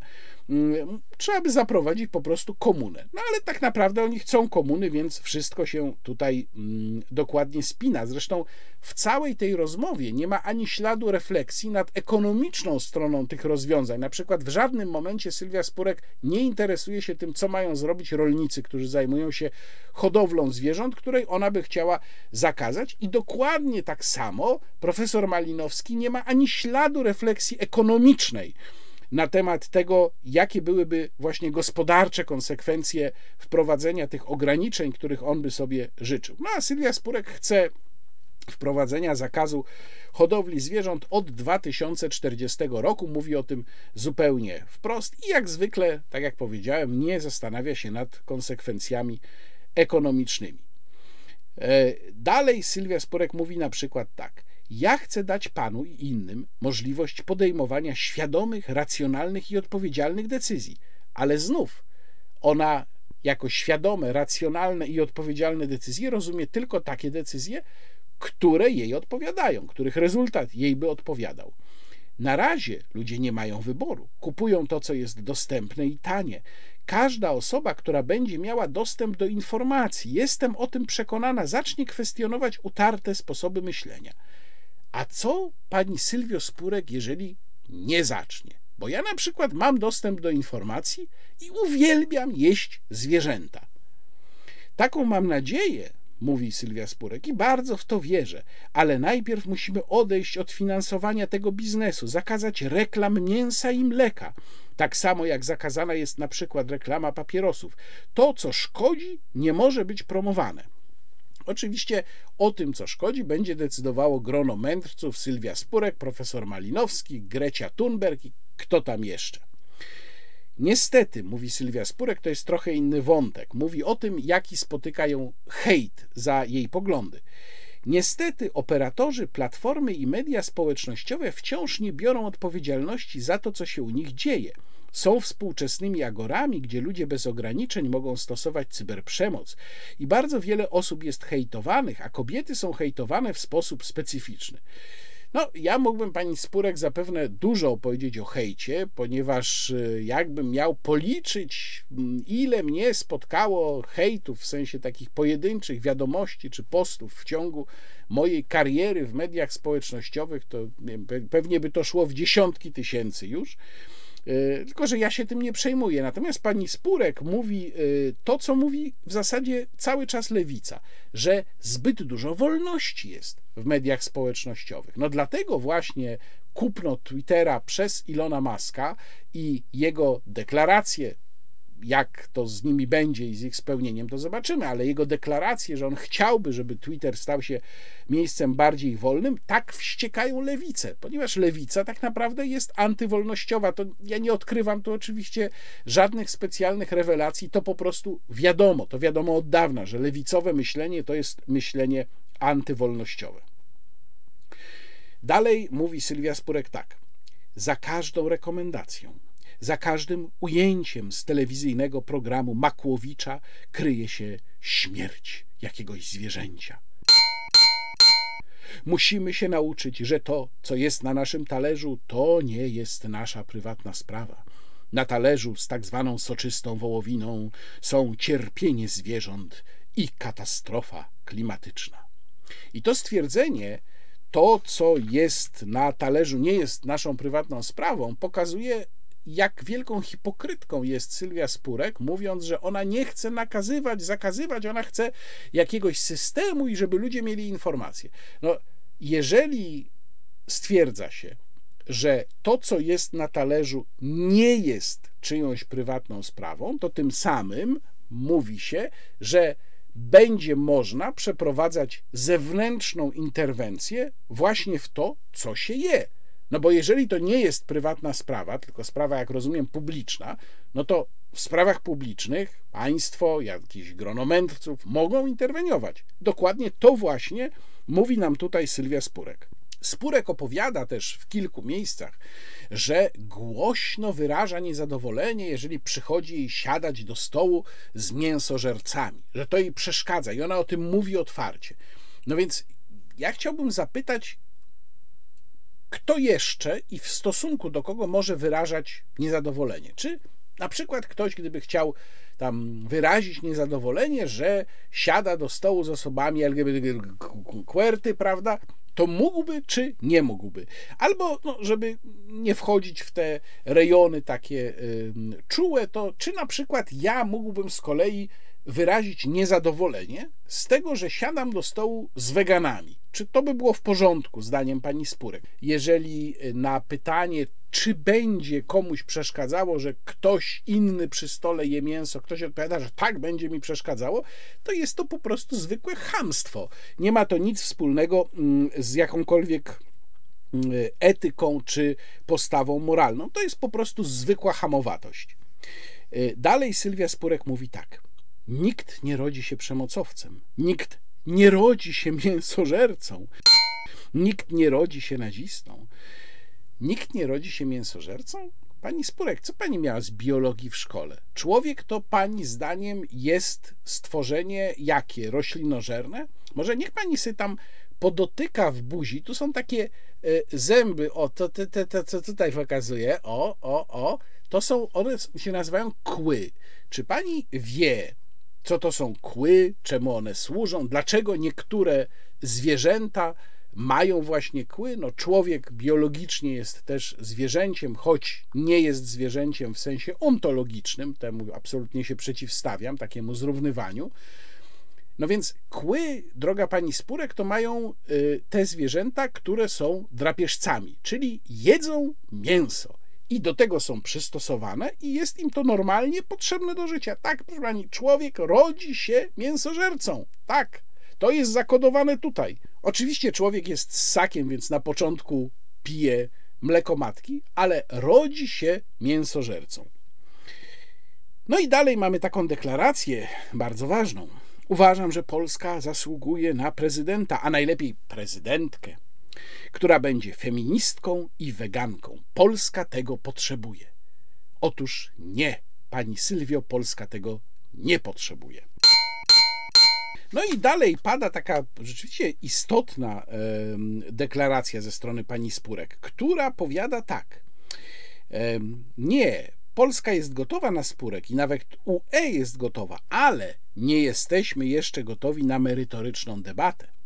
Dlatego ja przesuwam jej granice, byśmy mogli ją zacząć i by ci, którzy przyjdą po mnie, mogli stworzyć wegański świat.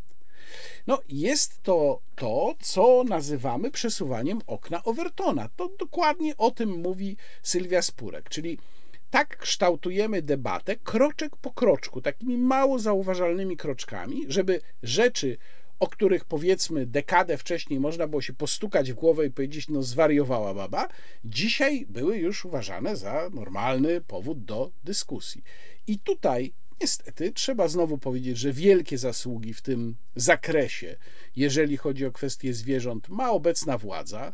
Jarosław Kaczyński z jego manią prozwierzęcą, e, przecież w aktach prawnych, które były uchwalane zapisu, jest używane stwierdzenie, jest używane określenie prawa zwierząt, które po prostu nie powinno się w nich znaleźć, a piątka dla zwierząt no, była czysto ideologicznym projektem, wyrazem właśnie tego, co myśli tu Jarosław Kaczyński. Więc tak jak kiedyś napisałem w jednym ze swoich felietonów, Jarosław Kaczyński idzie po prostu, po prostu w ślady Sylwii Spurek. On idzie dokładnie tą samą drogą w tym swoim myśleniu prozwierzęcym.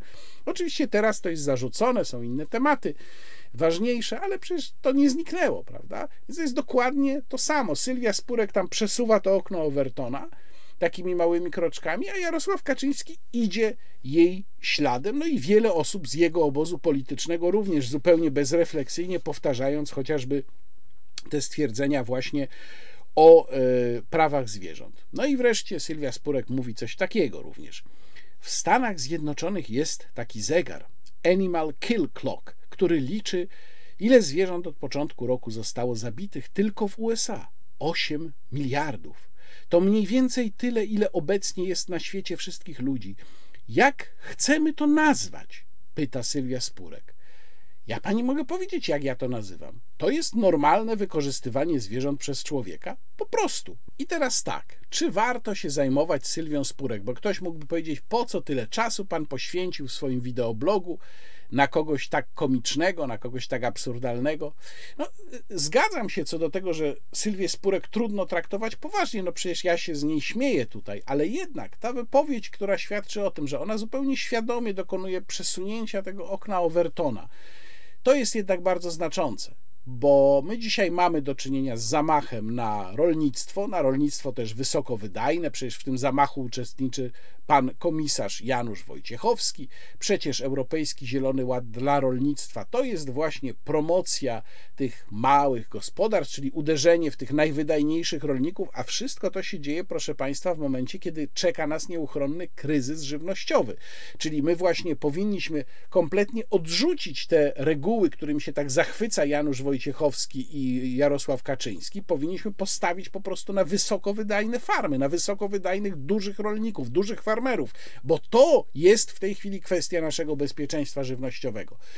Ale cały czas są te plany i one nie zniknęły właśnie wyrugowania hodowli zwierząt, chów klatkowy, wszystko to działa. To są rzeczy, o których naprawdę jeszcze dekadę temu, no, można by powiedzieć, że to są pomysły wariata.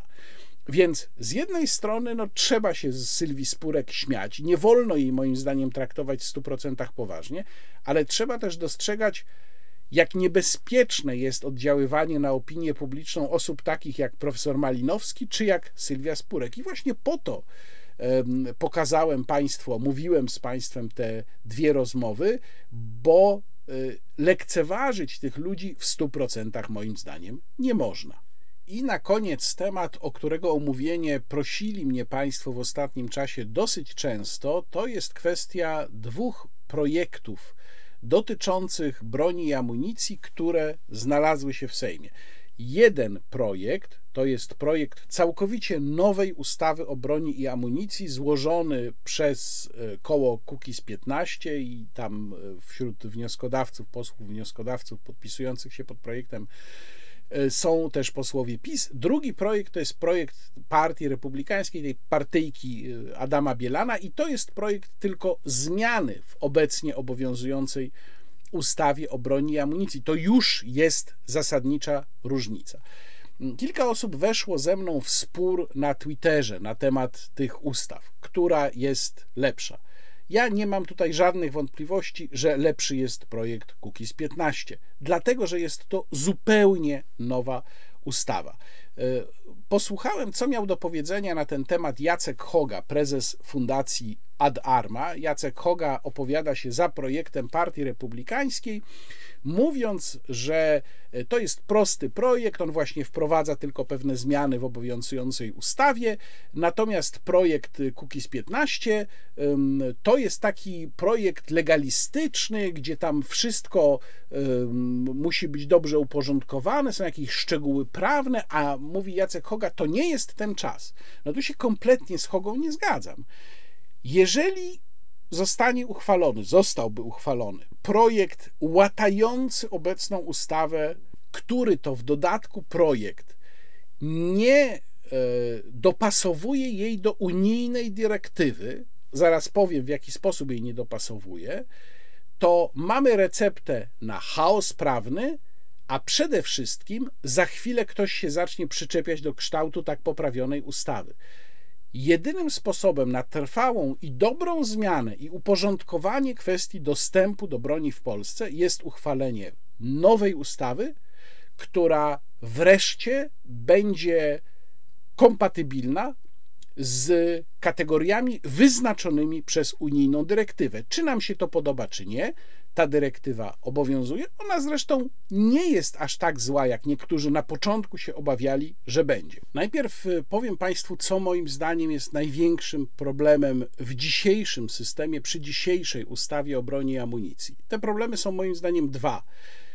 Pierwszy problem to jest uznaniowość, która wciąż w pewnych elementach tego systemu jest. Jest pełna uznaniowość, jeżeli chodzi o przyznawanie pozwoleń na broń do celu ochrony osobistej i jest faktyczna uznaniowość, jeżeli chodzi o przyznawanie już nie samych pozwoleń na szczęście, ale przynajmniej liczby sztuk broni, na które policja pozwala e, osobom, które występują na przykład o pozwolenie do celów sportowych. Czyli de facto ta uznaniowość w systemie jest. I to jest pierwszy problem bo kryteria powinny być zobiektywizowane. Kto je spełnia, ten powinien dostawać pozwolenie na broń bez tego typu ograniczeń.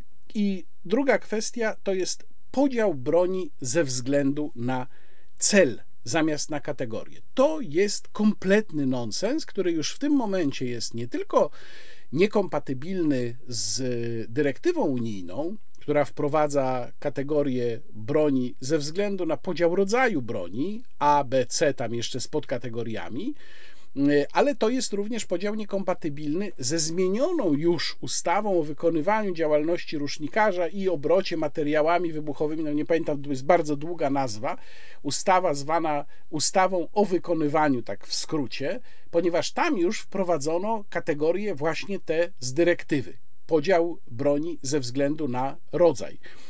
E, te kategorie są takie: kategoria z grubsza. Kategoria A to jest broń mm, niedozwolona, kategoria B to jest broń palna, w przypadku której wymagane jest pozwolenie, i kategoria C to jest broń e, palna i broń, w przypadku której wymagane jest oświadczenie. I teraz, dlaczego to jest problem? Że mamy podział broni do celu. Tłumaczę tym, którzy tego nie wiedzą, bo ci, którzy są posiadaczami broni, to rozumieją. Bo podział ze względu na cel powoduje, że ta sama dokładnie broń, która jest w posiadaniu strzelca sportowego, czyli jest do celu sportowego, a jest w posiadaniu osoby, która ma pozwolenie do celu ochrony osobistej, teoretycznie nie może być tak samo wykorzystana. Na przykład ktoś, kto ma broń do celu ochrony osobistej, może y, mieć problemy, jeżeli trafi na jakąś nadgorliwą jednostkę policji, jeżeli z tą bronią pójdzie na zawody. Bo on właściwie nie powinien z niej strzelać na zawodach, ponieważ to jest broń do celu ochrony osobistej. No i teoretycznie odwrotnie, niby strzelcy sportowi, zgodnie z rozporządzeniem, mają prawo do noszenia broni. Tak, mają prawo do noszenia broni na tych samych zasadach jak y, ten, kto ma pozwolenie do ochrony osobistej. Ale znów wynika to z rozporządzenia, nie z ustawy bezpośrednio. Gdyby ktoś się chciał przyczepić, to w zasadzie mógłby powiedzieć, że jak strzelec sportowy nie idzie na strzelnicę albo ze strzelnicy, a mimo to nosi broń, noszenie broni należy odróżniać od przemieszczania broni, czyli jej przenoszenia z miejsca na miejsce no to też niby jest to niezgodne z tym celem. Krótko mówiąc, podział broni do celu, podział pozwoleń ze względu na cel, do którego one są wydawane, no jest absurdalny. Podział broni logiczny i taki, jak jest w dyrektywie, to powinien być podział broni mm, zgodnie z jej y, rodzajami. I teraz chciałbym Państwu opowiedzieć, mam tutaj takie y, zestawienie sobie zrobiłem, chciałbym Państwu opowiedzieć, jakie są najważniejsze e, różnice pomiędzy tymi mm, dwoma projektami. O pierwszej już powiedziałem, ta pierwsza różnica to jest to, że jeden projekt to jest zupełnie nowy projekt, projekt zupełnie nowej ustawy, która bardzo drobiazgowo porządkuje kwestie prawne, czyli jest lepsza, właśnie dlatego, że porządkuje je zgodnie z dyrektywą unijną i robi to w bardzo całościowy sposób. Ten drugi projekt, projekt Partii Republikańskiej, no to jest taki właśnie, to jest łatanie no tego, co już było łatane yy, wielokrotnie. Yy, pierwsza kwestia, czyli sprawa właśnie uznaniowości, o której wspominałem. Projekt Partii Republikańskiej tę uznaniowość ogranicza, ale tylko ogranicza, ponieważ organ nie określałby w swojej decyzji mm, liczby sztuk broni, straciłby też prawo do podważenia wyniku badań lekarskich, natomiast y, projekt Kukiza y, całkowicie likwiduje uznaniowość w jakiejkolwiek formie, czyli mamy bardzo przejrzysty przepis. Każdy obywatel, który spełnia przesłanki określone w ustawie, otrzymuje pozwolenie na broń, jeżeli Y, o to pozwolenie wystąpi. O y, podziale na y, kategorie broni już mówiłem. W przypadku projektu Partii Republikańskiej to jest bardzo niekonsekwentnie zrobione, bo tam są jakieś odwołania do tej ustawy o wykonywaniu zawodu rusznikarza, obrocie materiałami wybuchowymi, amunicją i, i, i bronią palną, ale sama ustawa nie, nie zmienia niczego, czyli nadal pozostaje broń do celu. Mm, co jest absurdem. Natomiast projekt Kukiz 15 znosi całkowicie pozwolenia do celu nareszcie. Również w projekcie Kukiz 15 jest bardzo dobre rozwiązanie, e, czyli e, kończymy z tak zwanymi promesami. Dzisiaj to jest tak i to jest zachowane w projekcie niestety Partii Republikańskiej, że mamy promesy, czyli dostajemy pozwolenie, to pozwolenie jest na określoną liczbę sztuk broni. Jak chcemy kupić broń, to musimy jeszcze dostać takie zaświadczenie zwane promesą z Wydziału Postępowań Administracyjnych danej komendy wojewódzkiej i dopiero z tym zaświadczeniem idziemy do sklepu. E, natomiast projekt Cookies 15 to upraszcza, nie ma zaświadczeń, które zresztą kosztują no, chyba 17 zł, nie ma zaświadczeń, po prostu nabywa się broń na pozwolenie. W ogóle ten, ten pośredni system z tymi, z tymi promesami papierowymi to jest jakiś kompletny nonsens. Dobrze, że projekt Cookies 15 z tym z tym kończy. Jeżeli chodzi o badania lekarskie, w projekcie Partii Republikańskiej jest zapisane, że badanie może przeprowadzić każdy lekarz odpowiedniej specjalności i prawie każdy psycholog. Dzisiaj jest tak, że są e, tylko uprawnieni lekarze, no to jest oczywiście pewne lobby, które na tym żeruje. Ale projekt Kukiz 15 jest tutaj dużo lepszy, dlatego że badanie przeprowadza każdy lekarz mający prawo do wykonywania zawodu.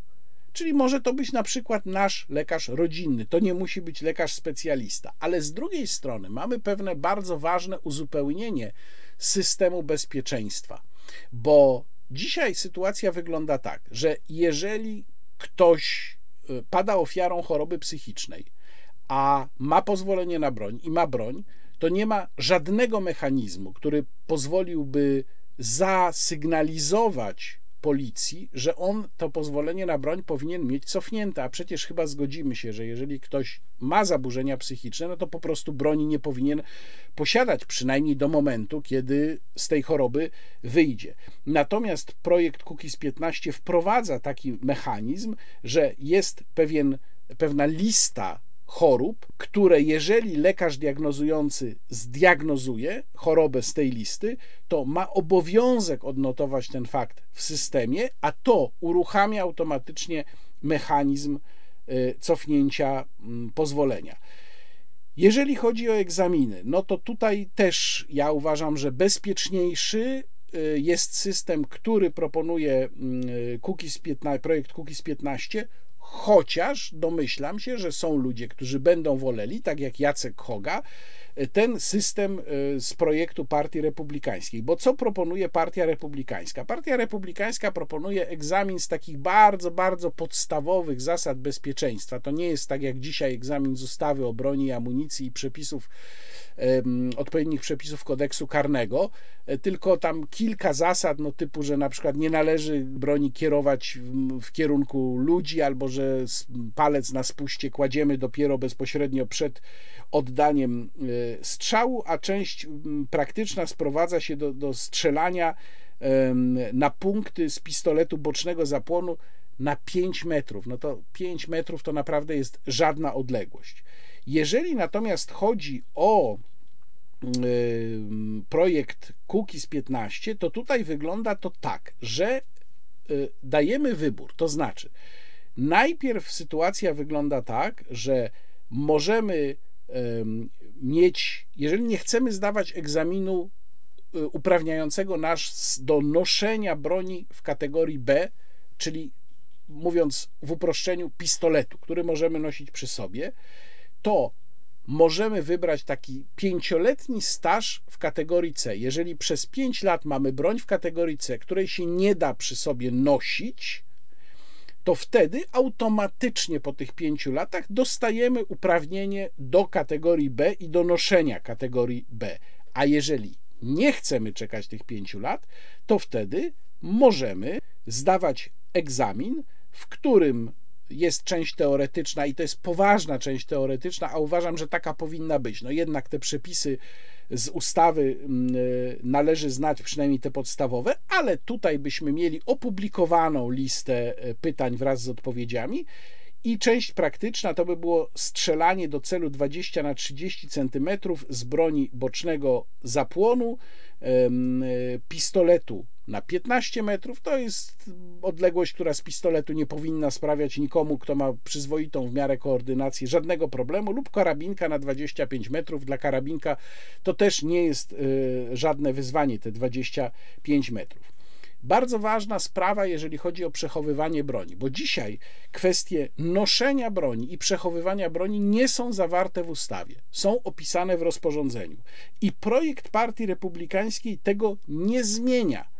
On nadal kwestię przechowywania broni i noszenia broni odsyła do rozporządzenia. I to jest niedobrze, dlatego że rozporządzenie to pan minister sobie może jednym podpisem zmienić. Natomiast projekt Kukiz 15 te zasady zawiera w ustawie, którą jest już trudniej zmienić i to jest dużo lepsze rozwiązanie. Zasady przechowywania broni byłyby zapisane w tej ustawie, no podobne do tego, jak mamy dzisiaj opisane w rozporządzeniu. Jeżeli chodzi o noszenie, to dopuszczone byłoby noszenie w ukryciu broni krótkiej kategorii B. Stąd właśnie ten najpierw ten staż z kategorią C, jeżeli ktoś by chciał mieć broń na kategorię B, pięcioletni no bo kategorii C się nie da nosić w ukryciu i nie byłoby to dopuszczone, natomiast kategoria B, pistolet, broń krótka można by nosić posiadanej na podstawie pozwolenia na broń i to by było zapisane w ustawie. To jest bardzo ważne i to jest e, zdecydowana przewaga projektu Kukiz 15 nad projektem partii mm, republikańskiej. E, I wreszcie y, ostatnia kwestia istotna moim zdaniem, to jest sprawa takich e, pistoletów, z którymi dzisiaj jest duży problem. Pistoletów na naboje 9 mm PAK to są te e, rewolwery, między innymi marki Zoraki, gdzie policja się przyczepia, twierdzi, że właśnie 9 mm naboje PAK to w zasadzie jest już broń palna, która powinna być na pozwolenie. No i tutaj y, projekt y, Partii Republikańskiej kompletnie nic nie zmienia. Po prostu nie zauważa tego problemu. Natomiast w przypadku projektu y, Cookies 15 tego typu pistolety czy rewolwery, w każdym razie te, które mają energię początkową do 17 Joule, broń alarmowa, gazowa i tak dalej, one wszystkie znalazłyby się w wolnej sprzedaży. Jedyny wymóg to ukończone 18 lat. Ja nie mam najmniejszych wątpliwości, że dużo lepszym rozwiązaniem z punktu widzenia posiadaczy broni, z punktu widzenia osób, które chcą w przyszłości posiadać broń, jest ta nowa, całkowicie nowa ustawa, projekt Kukiz 15. Ale zupełnie innym pytaniem jest, który z tych projektów ma większe szanse, jeżeli któryś. I tutaj jestem pesymistą. Po pierwsze, uważam, że politycznie lepiej ustawiony jest projekt, niestety, Partii Republikańskiej, a także no, on jest po prostu mniej rewolucyjny. Jakieś tam zmiany, które trochę zmieniają, no, ale generalnie zostaje ta stara ustawa, no więc niech tak już będzie. I boję się, że właśnie jeżeli w ogóle, to ten projekt ma szansę, ale tak naprawdę to myślę, niestety, że może się to skończyć na niczym. To znaczy, że jest niby taki moment, okazja, żeby coś zrobić, ale wiemy, jakie jest nastawienie kierownictwa, a przede wszystkim kierownika kraju do kwestii posiadania broni przez Polaków. Więc niby ten temat gdzieś tam zaistniał, ale wydaje mi się i tego się obawiam, że kierownictwo państwa będzie czekało, aż ten zapał opadnie aż emocje opadną, wrócą e, hoplofobiczne różne e, uwarunkowania, znowu będzie dyskusja, może jednak nie, bo w końcu nic się takiego strasznego nie dzieje, Rosjanie to nas jednak nie napadają, no rzeczywiście nas nie napadają, po co to, a Polacy to się pozabijają. I może się okazać, że to w ogóle skończy się na niczym. Byłoby bardzo szkoda, no ale niestety takich okazji przepadało już y, w naszej najnowszej historii bardzo dużo, żeby coś wreszcie zrobić porządnie i wreszcie naprawić coś od A do Z. A tutaj naprawdę potrzebna jest nowa ustawa. No i wreszcie ostatnia kwestia, o której chcę Państwu powiedzieć, a to już na pożegnanie, ponieważ y, no właściwie kończy się już czas na rozliczenie naszych podatków. Nie wiem, czy Państwo wszyscy się już rozliczyli. To jest zawsze bardzo nieprzyjemny moment, przynajmniej ja to tak odbieram niestety, bo zawsze jak patrzę na to, jaki podatek w sumie zapłaciłem, to zastanawiam się, co to nasze państwo za te moje pieniądze robi. Natomiast jeżeli chodzi o 1%, to chciałem przypomnieć o tym, że no będzie problem z jednym procentem dla organizacji pożytku publicznego, które zajmują się czymś innym niż kwestiami Ukrainy, bo wiadomo, że to zawsze wywołuje, e, te aktualne rzeczy zawsze wywołują największe emocje.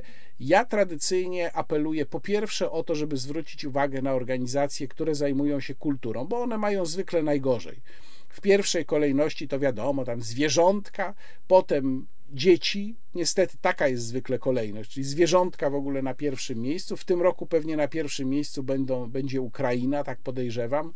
Więc Ukraina, potem zwierzątka, potem pomoc dla dzieci, a te organizacje, które zajmują się kulturą, niestety często e, na szarym końcu kulturą czy życiem publicznym, może bardziej generalnie. Mnie akurat bliskie są te, które zajmują się kulturą, więc jeżeli ktoś jeszcze tego nie zrobił i jeszcze może przekazać komuś 1%, to ja bardzo apeluję o to, żeby e, znaną Państwu z moich filmów Fundacji Incanto wesprzeć tym 1%. Fundacja Incanto ma na szczęście status organizacji pożytku publicznego chyba już od dwóch lat. No i zmaga się z tymi problemami finansowymi cały czas. Wiem, że znów jest problem ze zgromadzeniem pieniędzy na krakowski festiwal Muzyka Divina, który latem się odbywa. Fundacja Incanto bardzo tam walczy i naprawdę jest im trudno. Mm, więc no, może się da jeszcze ten 1%. Bardzo o to apeluję w imieniu fundacji, a także jeżeli by Państwo chcieli dołączyć do grona tak zwanych zachwyconych, czyli osób, które stale wspierają Incanto jakąś sumą, to też bardzo do tego namawiam i tutaj swoją osobą gwarantuję, jeżeli to coś dla Państwa znaczy, że te pieniądze przekazane właśnie tej krakowskiej fundacji na pewno będą dobrze wydane na bardzo wysokiej jakości wydarzenia muzyczne. Być może z niektórymi z Państwa uda mi się znów spotkać latem tego roku w Krakowie. Bardzo serdecznie dziękuję. Dziękuję przede wszystkim wszystkim mecenasom, którzy tak hojnie mm, wspierają mój kanał i na YouTubie, i na zrzutka.pl. Do następnego razu i życzę Państwu udanej majówki. Kłaniam się, Łukasz Warzecha.